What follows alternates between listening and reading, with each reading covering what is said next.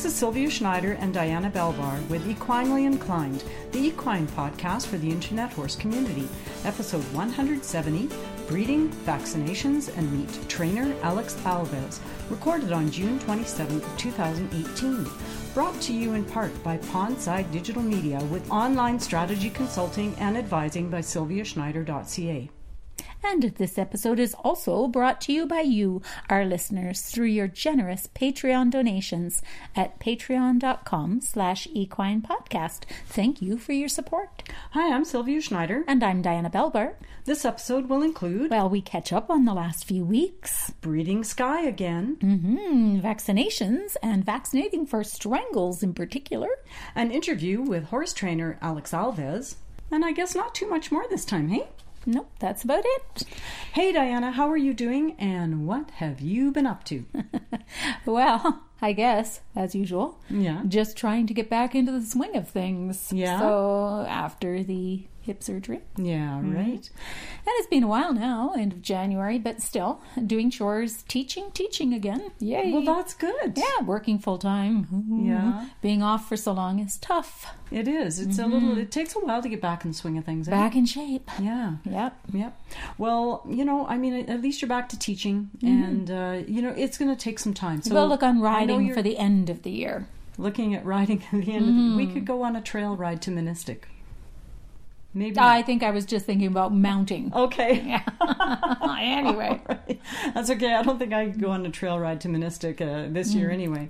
Well, I do miss seeing you all the time. Yes, indeed. So, yep, with the horses boarded at Gary's right now, you know, you have no excuse to be at my place. Oh, well, you're going to have to give me an excuse to be at your place. So give me a reason to come over. I have no problem with that at all. There you go. We'll start recording at my house. Okie dokie.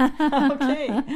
Well, you know, and speaking of recording, I started on this episode about 3 times, but we just couldn't get together. And then I ran out of time because I was off on vacation. I know. So...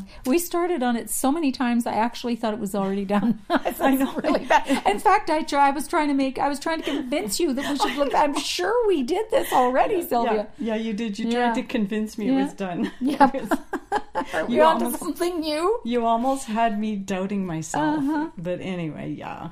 So, well, spring has come and gone. And, you know, I've been fortunate enough to see some baby horses that were born at Pat and Gary's place. And lucky you. I just so miss having babies around. And it seems like yesterday, but our youngest baby is 14. Oh, wow. Yeah, and, you know... And speaking of Gary's and babies, I actually got to see him in a video the other day. And you saw him in a video? Yeah. What? So an old friend, actually an old riding student, Lauren, she asked me about a year ago. She phoned me up and said, you know, I need to get video of baby animals. And I just have this memory of so many baby animals at your place. Yeah. And I went, not anymore, Lauren, sorry.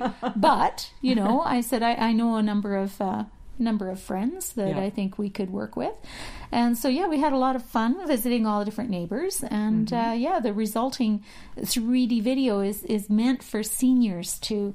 let them immerse themselves in. Oh my goodness! Yeah, 3D, so cool. 3D, as in, like, do they actually? So they feel like they're there. They wear goggles. They do. Yeah, they wear the goggles. I haven't even had a chance to try those goggles yet. Yeah, so I think it'd be pretty awesome for the seniors. The video's really cute. But anyway, Gary played the part of a young boy's grandfather and was showing off his baby foals. And it was just awesome. It was great. Oh, that's so sweet. Oh, I want to get a chance to see that. Is it in the library? No, it's not public. So. Oh, dang. Yeah. Okay, well. Shouldn't tease people with that, should I? Yeah. Anyway, it was very cool. So, speaking of babies, so I'm going through the whole process again of trying to help Sky have a foal. And so the beginning of June, she was ultrasounded to make sure everything required for having a baby was healthy. As best as they could tell. Yeah. And I think it's interesting enough for us to chat about the Estrumate shot she was given. So equines have a 21-day estrus cycle, and the reproduction vet prefers to use an Estrumate shot to bring the mare into heat. Yeah, so it's not something I made a practice of because we did a lot of breeding over the years, but we always just let the stud in the mare tell us if they were ready. Yeah. But it's different when you're working with an older maiden mare. Well, it is different. And, you know, she didn't get a lot of fight from me about doing the Estrumate shot. Because while we were taking the truck over with her in the back, mm-hmm. I'm counting on my fingers going like, oh, if she just was in heat last week, she's gonna come in again when we're gone, when we're gone away. So I thought, oh my goodness, what am I gonna do here? Anyway, so I know this sounds like a departure from the conversation about breeding, but it ties in, trust me, and I'll get back to the breeding story. No, go ahead. Okay. Well, I've learned a fair bit about vaccinations this year, Diana, because our horses aren't at your place, and usually you take care of all of that. So I have learned that the Strangles vaccine is a real pain to deal with. So here's the thing about the Strangles vaccine. You never give it. It's a nasal injection, right? Yeah, up the nose, so no needle involved. And it's a live vaccine. That's the issue. It's a modified. It's still modified live vaccine. So you never give it to a horse on the same day that they're going to get a needle for something else. Not only that, you don't want any equine they come into contact with to have received an injection for anything, just in case the vapor, like the spray, when they get it up their nose and they sneeze it out, then you don't want that vaccine getting into any sort of an injection site, because it'll cause an inflammation. And I imagine this would be the same for an open wound. For sure. Yeah. And you have to be careful about getting it in your face or your eyes or your lungs. So you have to use gloves, wash your hands, wipe your face after giving it, because you can get an eye infection or an upper respiratory condition. Yes, they do tend to sneeze. Oh, I know. So you mentioned that. But yeah, you're supposed to hold their head up. So to make sure that it drains down first. So you hold their head up for a little while? You know what? I remember you telling me that, but the vet didn't tell me that. So I kind of forgot about it, but I kind of put Gary in charge of doing that anyway, because he doesn't usually do Strangles vaccines. So. No, but he's more experienced. I mean, he has done them, and you know, but anyway, it was interesting. They do sneeze violently. Yes. Yeah. So anyway, we needed to make sure Skye was vaccinated before leaving for the breeders, and that brings me back to the breeding story. So we were told to give her the Estrumate shot on June 5th and take her down to see the stallion on June 8th, because the mares typically come into heat about 3 days after they were given the shot. So knowing nothing, I could only presume that meant we should have her down to be covered by the stallion on the 8th, right? Wrong. Apparently they ovulate 3 days after they come into heat. So that would be 6 days after the Estrumate shot. And the stallion sperm is viable for 24 to 48 hours. So hence, they suggest having the stallion cover the mare 6 days after the shot is given, and every second day after that for about 2 to 3 times at the most. And Skye was covered about 6 times, which sounds like a good thing until you learn that there could be a buildup of fluid in her uterus that her body decides it needs to get rid of, but she might get rid of more than just the fluid. Anyway, long story short, we have a vet trip planned for July 5th, and we'll find out whether she's in foal at that time. And I certainly hope she is. Yeah, well, you know, older maiden mare, my bad. It would be really nice. So aside from all of that interesting information, the mosquitoes have also come back, not to mention the ticks.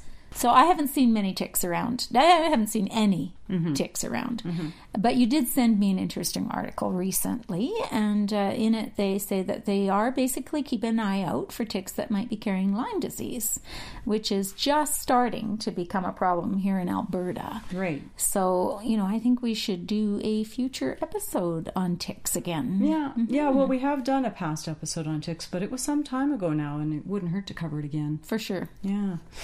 Yeah, anyway, have you ever run into ticks before? Oh, yeah. Yeah? Okay. Oh, yeah. I used to pick them off the dogs. Well, with us, it was the horses. And that's what instigated the last interview on ticks, right? Yeah. Because our horses were out at pasture, in a bushy pasture, and they went out there at the end of October.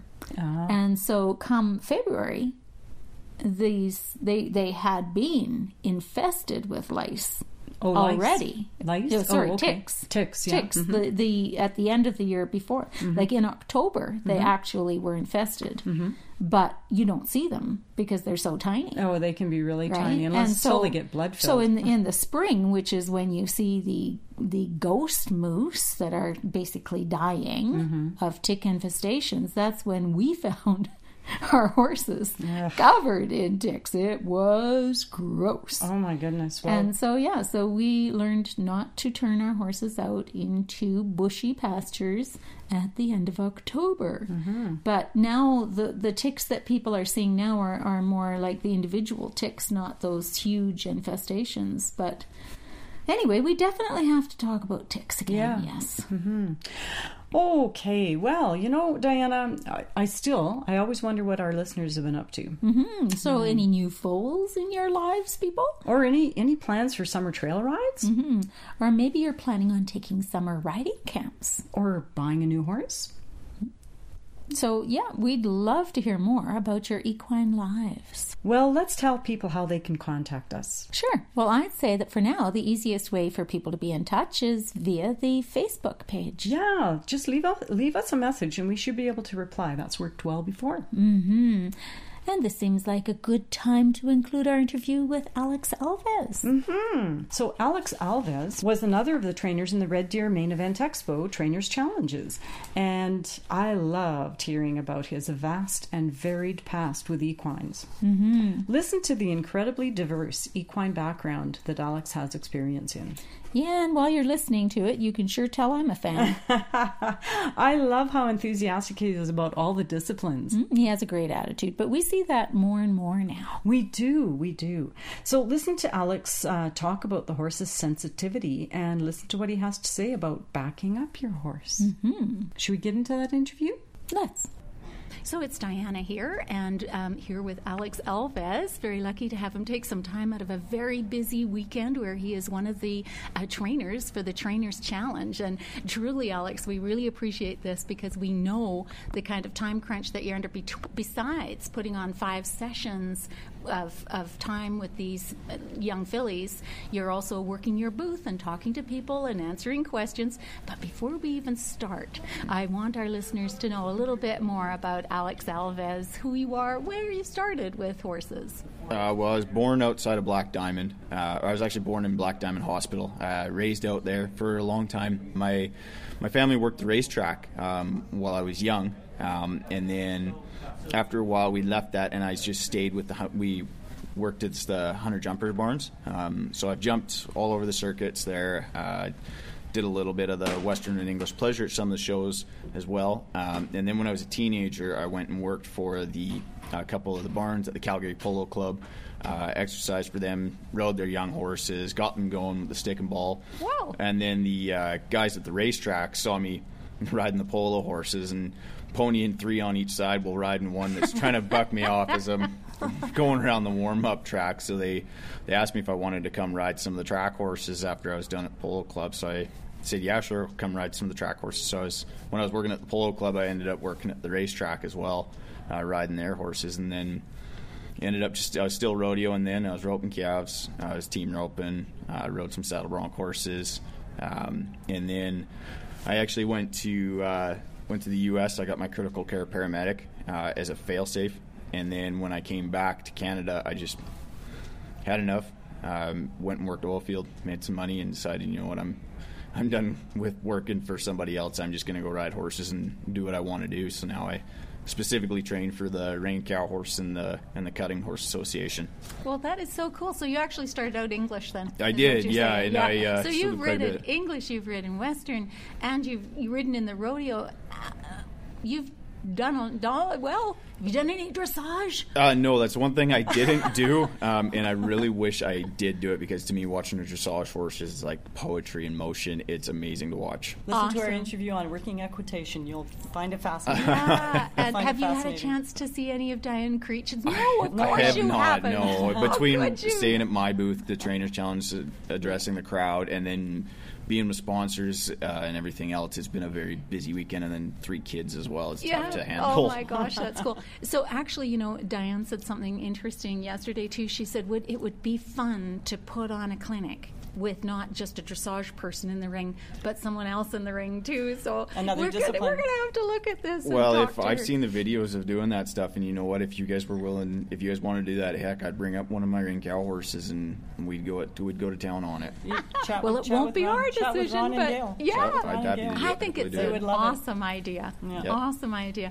All right then. So, all right. Well, let's get into the main reason why you're here, and that is with the Trainer's Challenge. Yep. Can you tell us first, Alex, have you done many of these challenges? I've done quite a few of them, yeah. I did one in Innisfail with Cade Mills as well, actually. It was the Canadian whatever he called it. I can't remember what he called it way back then. That was a while ago now. I did the Western Canadian Exhibition as well. I did Saskatoon. I did Rocking Hearts. I've done a bunch of them. Now, what do you like about doing these? I just like going out, seeing something different, riding different horses, just being at a new place and showing people what you can do with a horse in a time frame. Yeah. Okay. Yeah. So one of the things now, we've been watching these sessions, and I've really enjoyed watching your sessions. And one of the things you said is that you don't tend to spend a lot of time on round penning, and that's because you work a little different system. Yeah. Typically, when I'm at home, I don't use a round pen at all unless I've got one that is having a really, really hard time at staying with me and everything.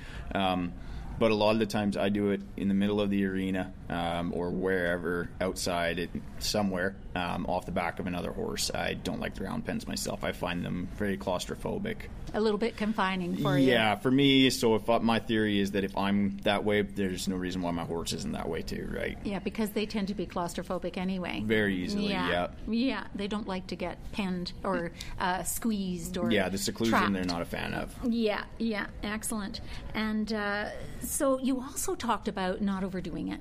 Yeah, that's a big problem in today's modern natural horsemanship is people just, they try and drill and drill and drill and drill, whereas if you put the idea in the horse's head, let them think about it, leave them alone, and even if you've got it to where it's okay, move on to something else and then come back to it later, because now all of a sudden they've had the time to process that and think that, and when you start putting other things towards that to progress it, all of a sudden it just comes much easier for them. Yep, for sure. And now you also said something that could be a little controversial these days. You said that you don't tend to worry about the join up and that you had reasons for that. Yeah, I don't like a horse to join up, quote unquote, to me. Particularly because I found that it creates a pushy horse. And that's one thing that really frustrates me is if I'm working with a horse or trying to do something, I really don't like a horse trying to push over top of me or walk through me. I really need that horse to respect my space. Now, I build off of the trust in other ways for that horse to understand where that space is and, trust me enough to stay with me as opposed to follow me around like a puppy dog. Yeah. Okay. So that's fair enough. And I know. So I think that it's good for people to be aware that if they are going to do that, they will have to deal with it. Oh, at absolutely. Some point. Yeah. So it's okay to do it, but know that then you have to work on your bubble again. Yeah. Right? Set your boundary right from the get go. If you don't set that up, like that wall around you or your hula hoop space or whatever you want to call it, if you don't set that up, your horse has no concept of space at all. Yeah. Now, I think that some of the cues that you were talking to the crowd about, and I thought you did a great job talking to the crowd and explaining what you were doing and engaging them. I tried. Yeah. You said ask, then tell, and then make. Yeah, it's a real simple concept. I call it my ATM method. I'll ask them first. So if I were sitting on my horse or even my groundwork, I'll ask them with my feet to go forward just with a light squeeze. I'll tell them with my voice with a kiss or a cluck, and then I will make them with either a dressage whip or rein or over under, whatever you need to, in a slow increment pressure. Yeah, in a very rhythmic way. Yeah, it's a gentle thing. It's not just I'm so our listeners know. It's more of a I got to start slow, build up that pressure, because the lighter that I can ask, if I can start ask with 1 pound as opposed to 10 pounds, then they're eventually going to start to respond to that 1 pound. Yeah. I think it's neat that you did talk about how all horses are different, and I thought it was kind of funny because, again, it made me chuckle because you said some horses take 2 weeks and some take 10 minutes. Yeah, like my wife's 2-year-old, it was one of the easiest horses I ever started, and he may as well have been born broke. He was just ready to go and wanted to do it, and I've got one in my barn right now. She took 2 weeks of getting her to actually focus up to me and start to listen before I could ride her. Yeah, and I know that at one point you said that when you are asking for the head, but before we get to that, you always start at the back. Yeah, I will start from the back of the horse and work my way to the front. I find that if I get the body to relax, the face relaxes. Too many people get caught up with trying to get the face soft, whereas if you can get the body soft and the feet soft, the face just falls into place and it feels just like velvet in your hands. Yeah, so you talk about the hips and the ribs and the shoulders, and then the head just follows. Yeah. And you talk about the feet. I love the way you talk about rhythm and relaxation, and so if someone's trying to get a horse to move out and do something, mm-hmm. and they choose to move out at the lope, yeah, you say, oh well, don't insist that they have to walk right now, just see how relaxed are they at that canter, yeah, absolutely. How relaxed are they at that trot. So watch for the rhythm, watch for the relaxation, and let them do that for a little bit. Yeah, right? Absolutely. Yeah. Let them get comfortable where they're comfortable first before you start asking for more. Excellent. You did a lot of rope work around the girth. Now, when you do talk to the horse with your hands, mm-hmm. To the head, you said you use about a pound pressure with an open hand. Yeah, I'll even loop it on a finger, like just kind of drape it on the top of my finger and ask them that way to start off with, because eventually that's where I want all my horses. Whereas if they feel that slight move or that slight difference, that's where I want a response. I really expect myself and my horses to ride for a response instead of anything else. It's one of the most important things to me is riding for a response. And it's funny because people that may have ridden even for a long time will think that they have to kick their horse, and I say to them, they can feel a fly land on their skin. Yeah, your horse is insanely sensitive, and we don't realize it as people because we've become so numb due to modern day society and technology and everything else that maybe we need to bring back that sensitivity to ourselves. Mm-hmm. And maybe this is what horses can do for us too, right? Yeah, turn off your TV and go ride your horse instead. Yeah. Now, one of the other things that I loved was you said make use of those brain breaks. Yeah. So explain that. Go, like when you do something, don't just jump all the way, like don't jump headfirst into that exercise. Dip your toes into it, give them a thought, leave them alone. Let them kind of absorb that, then give them a thought, leave them alone. Eventually that thought progresses into a total idea and they start to figure it out really quickly, where when they get that time to absorb it, everything just flows together. Yeah, I loved it. And too often people don't do that. They get the response they want, mm-hmm. and they say, good girl, and move right on again, and you don't do that. No. You give them more time to digest it. Oh, absolutely. People are so greedy nowadays with everything that it just transfers over to our horses, so we expect more and more and more faster, and more, faster, right? Faster, so let's slow it down and just ask a little less. It's the instant cookie thing, It is, yeah. We're such an instant gratification world with our instant messaging, our instant text messages, phone calls, instant all of it. Let's get rid of that. Now, you did let her loose when you first saddled her up. You did say that the first saddling is as important as the first ride. I like that. Absolutely, yeah. If your first saddling goes absolutely haywire, then just imagine how the rest of it is going to go. They need to have all the confidence in the world, and that starts right from the get-go. If they're scared of that saddle in that first time, they're going to be scared of it for a long time. Yeah, and that's where I think I'd go back to your point about rhythm. When you're working with you used the saddle pad. You also used a tarp, didn't you? I did, because she had a little bit of mounting issues. When she never had an issue with the saddle or nothing, but when I went to put my foot in the stirrup on either side of her, she went to think about cutting in two and having a little hoedown. So I went to working. I stood on top of the bridge, got her used to a little bit more elevation, and then I started throwing that tarp way above her to get her used to that stuff way above her head, and that's part of the reason why I like to work off the back of another horse is get them used to that elevation change so much more. Yeah, absolutely. So that was really cool. You did say sometimes you have to push the comfort zone for success. You do. I find that too many people, especially my non-pros that are in my program, they get so stuck. They get very stagnant in the sense that the horse is they get kind of numb to what's happening, and the non-pro will think, oh, well, I had a really good turnaround there. I'm just going to be happy with that. But instead, let's push for a little bit more, not past the point of no return, but past the comfort zone. So there's a really fine line of pushing the comfort zone and pushing that point of no return to find that balance point to get better. If you were to practice basketball, for example, you're not going to go to where you're comfortable. You're going to push yourself to be better. So let's push our horses to be a little bit better each time. Mm-hmm. It reminds me. We'll tell that story later. But, yeah, so there's so many things that I liked that I saw that you know, I'm not sure where to quit. But one of the things you did say is that once they're saddled up, they will tend to buck at the canter. A lot of the times, yeah. That's where you'll find that, like, it's never at the walk or the trot. It's always as soon as you break into that lope, because now all of a sudden it's like they're stretched out, and it's a whole new feeling as soon as they stretch out, and that's where the panic will set in, because now you've added a speed to it, right? Mm-hmm. So you always, you make sure that you do that. You do that both ways. You make sure they get every opportunity. You make sure that saddle's on. Yeah, because even yesterday on my second session when I got on her, she, I figured that she would let some air out. So I rode her for 5 minutes, and then it was all of a saddle starting to get loose, so I'm going to get off, tighten up my cinch, and I got back on and was able to keep going.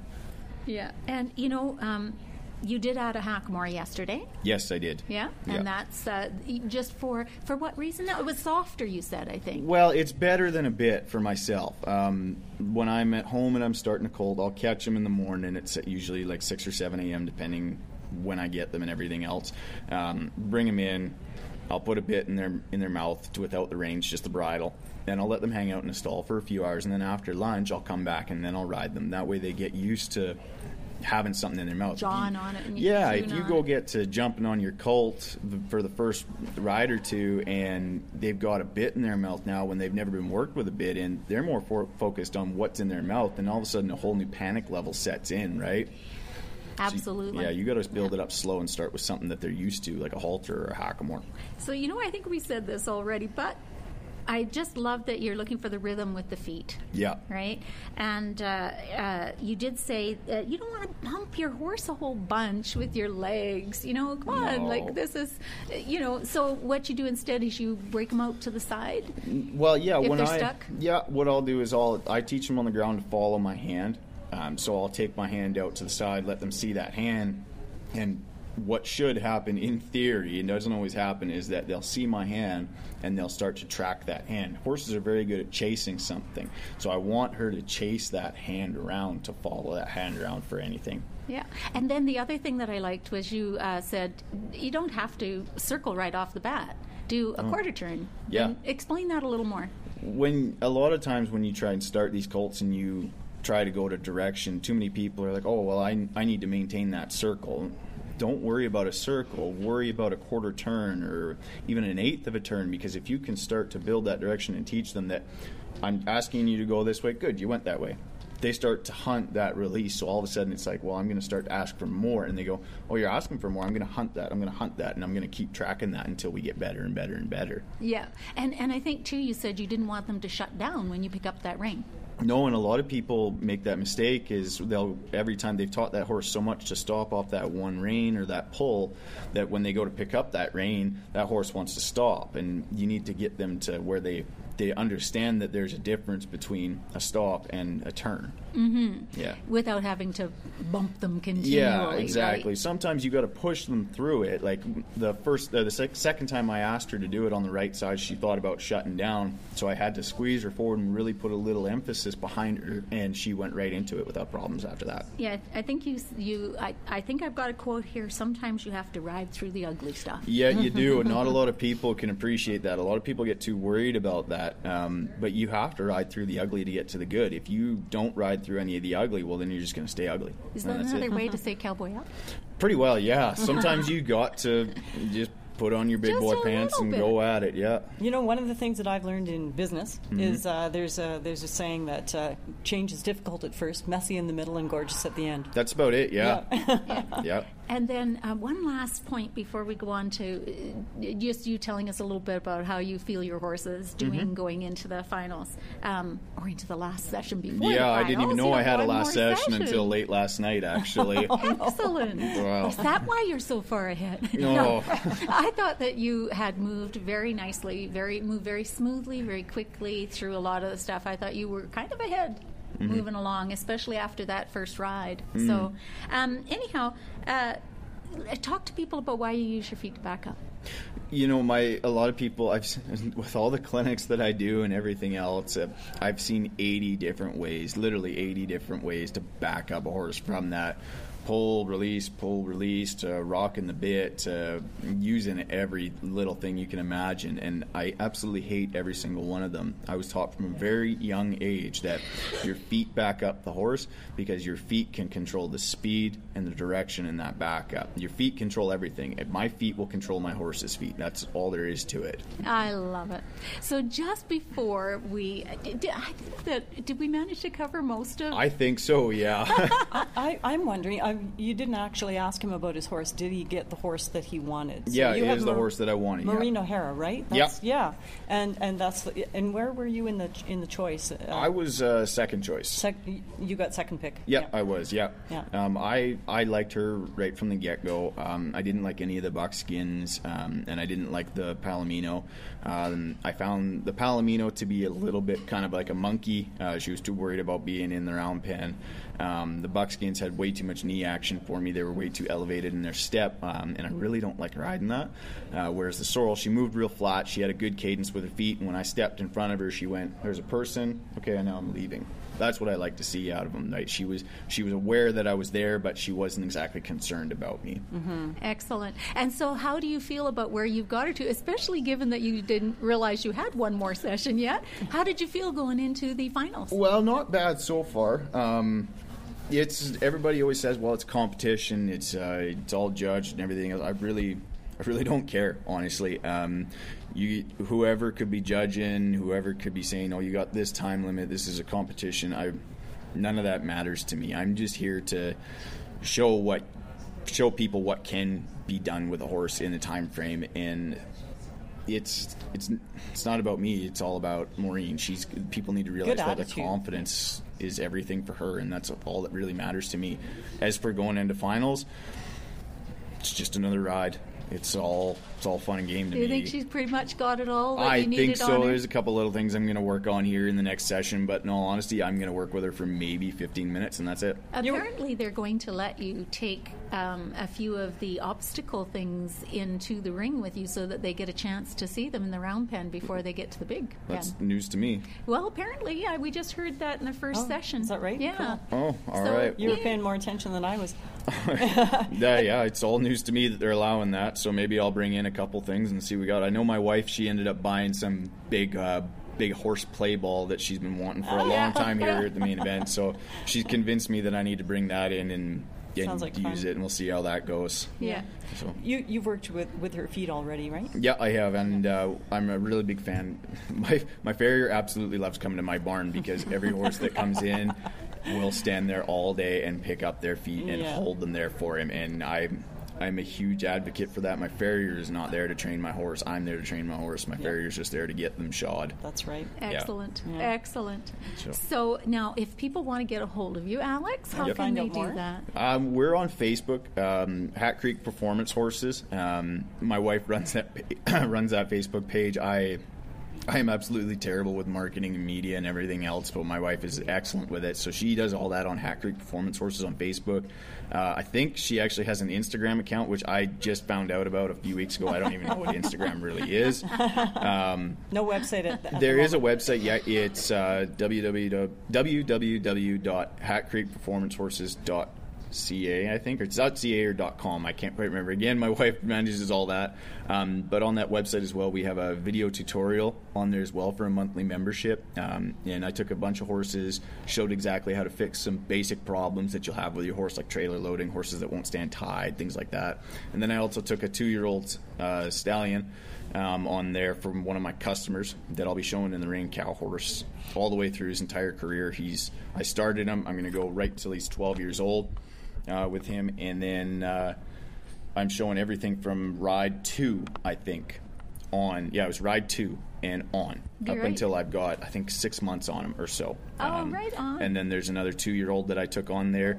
He had 30 days on him, and that I started, and I'm going to show everything all the way through his entire career as well on how to fix problems, make him better, progress him, and everything else. Now, that's I'm great. Just going to say one more thing, because I don't recall saying this earlier in the interview, but you say you're not good with the Facebook and the advertising and so on, but you are good at thanking sponsors, and whether they are your sponsors or not, when you find a good product, you're quick to applaud it and to mention it. Yeah, and it takes me a lot to make me a believer. Like, you really got to convince me. And my sponsors that have helped me, like my big ones, like Elite 3, Echo Crown, they're some of the biggest ones out there for me, because I used to use like polo wraps in the show ring and stuff like that, and they're a nightmare to clean and wash and even put on because it's just so time consuming. And Strathcona Ventures came to me with their Echo Crown leg wraps, and they're hands down the best product out there in the world. I won't go anywhere without them. That's how you put them on her yesterday. Absolutely, yeah. I'm a big advocate for leg protection, right? Yeah, and they're a compression type. Yeah, it's a compression type wrap, and they're awesome. Best wrap I've ever used on the market. And Elite 3, I used to be a chemist with my feed program. I'd have like 8 different things I'd add and supplements just for my show horses to make them better and get them good. So when Elite 3 approached me, I gave them a 1-month trial. And 2 weeks in, I said, I want more. This is one of the best products. I've gone from 8 different supplements and products in my feed program to 3 or maybe 4 at most for some horses, and they're awesome. And cool. High Hog has done an excellent job with the round pen here. K&K has offered me anything that I need, no matter what, and they're a major show sponsor here. Ken and Karen Mixer, some of the nicest people around. They're so good to anybody and everybody. So how did you feel about coming up to Red Deer? Now, this is probably your, I mean, this is your end of the country. There's nothing new here. So. No, yeah, it's pretty normal up here in Red Deer for me. Yeah. So, but, and have you worked with the main event before? I haven't, no. How do you feel? So far, so good. There hasn't been any major differences from what I've noticed. It's definitely a really big show up here, that's for darn sure, though.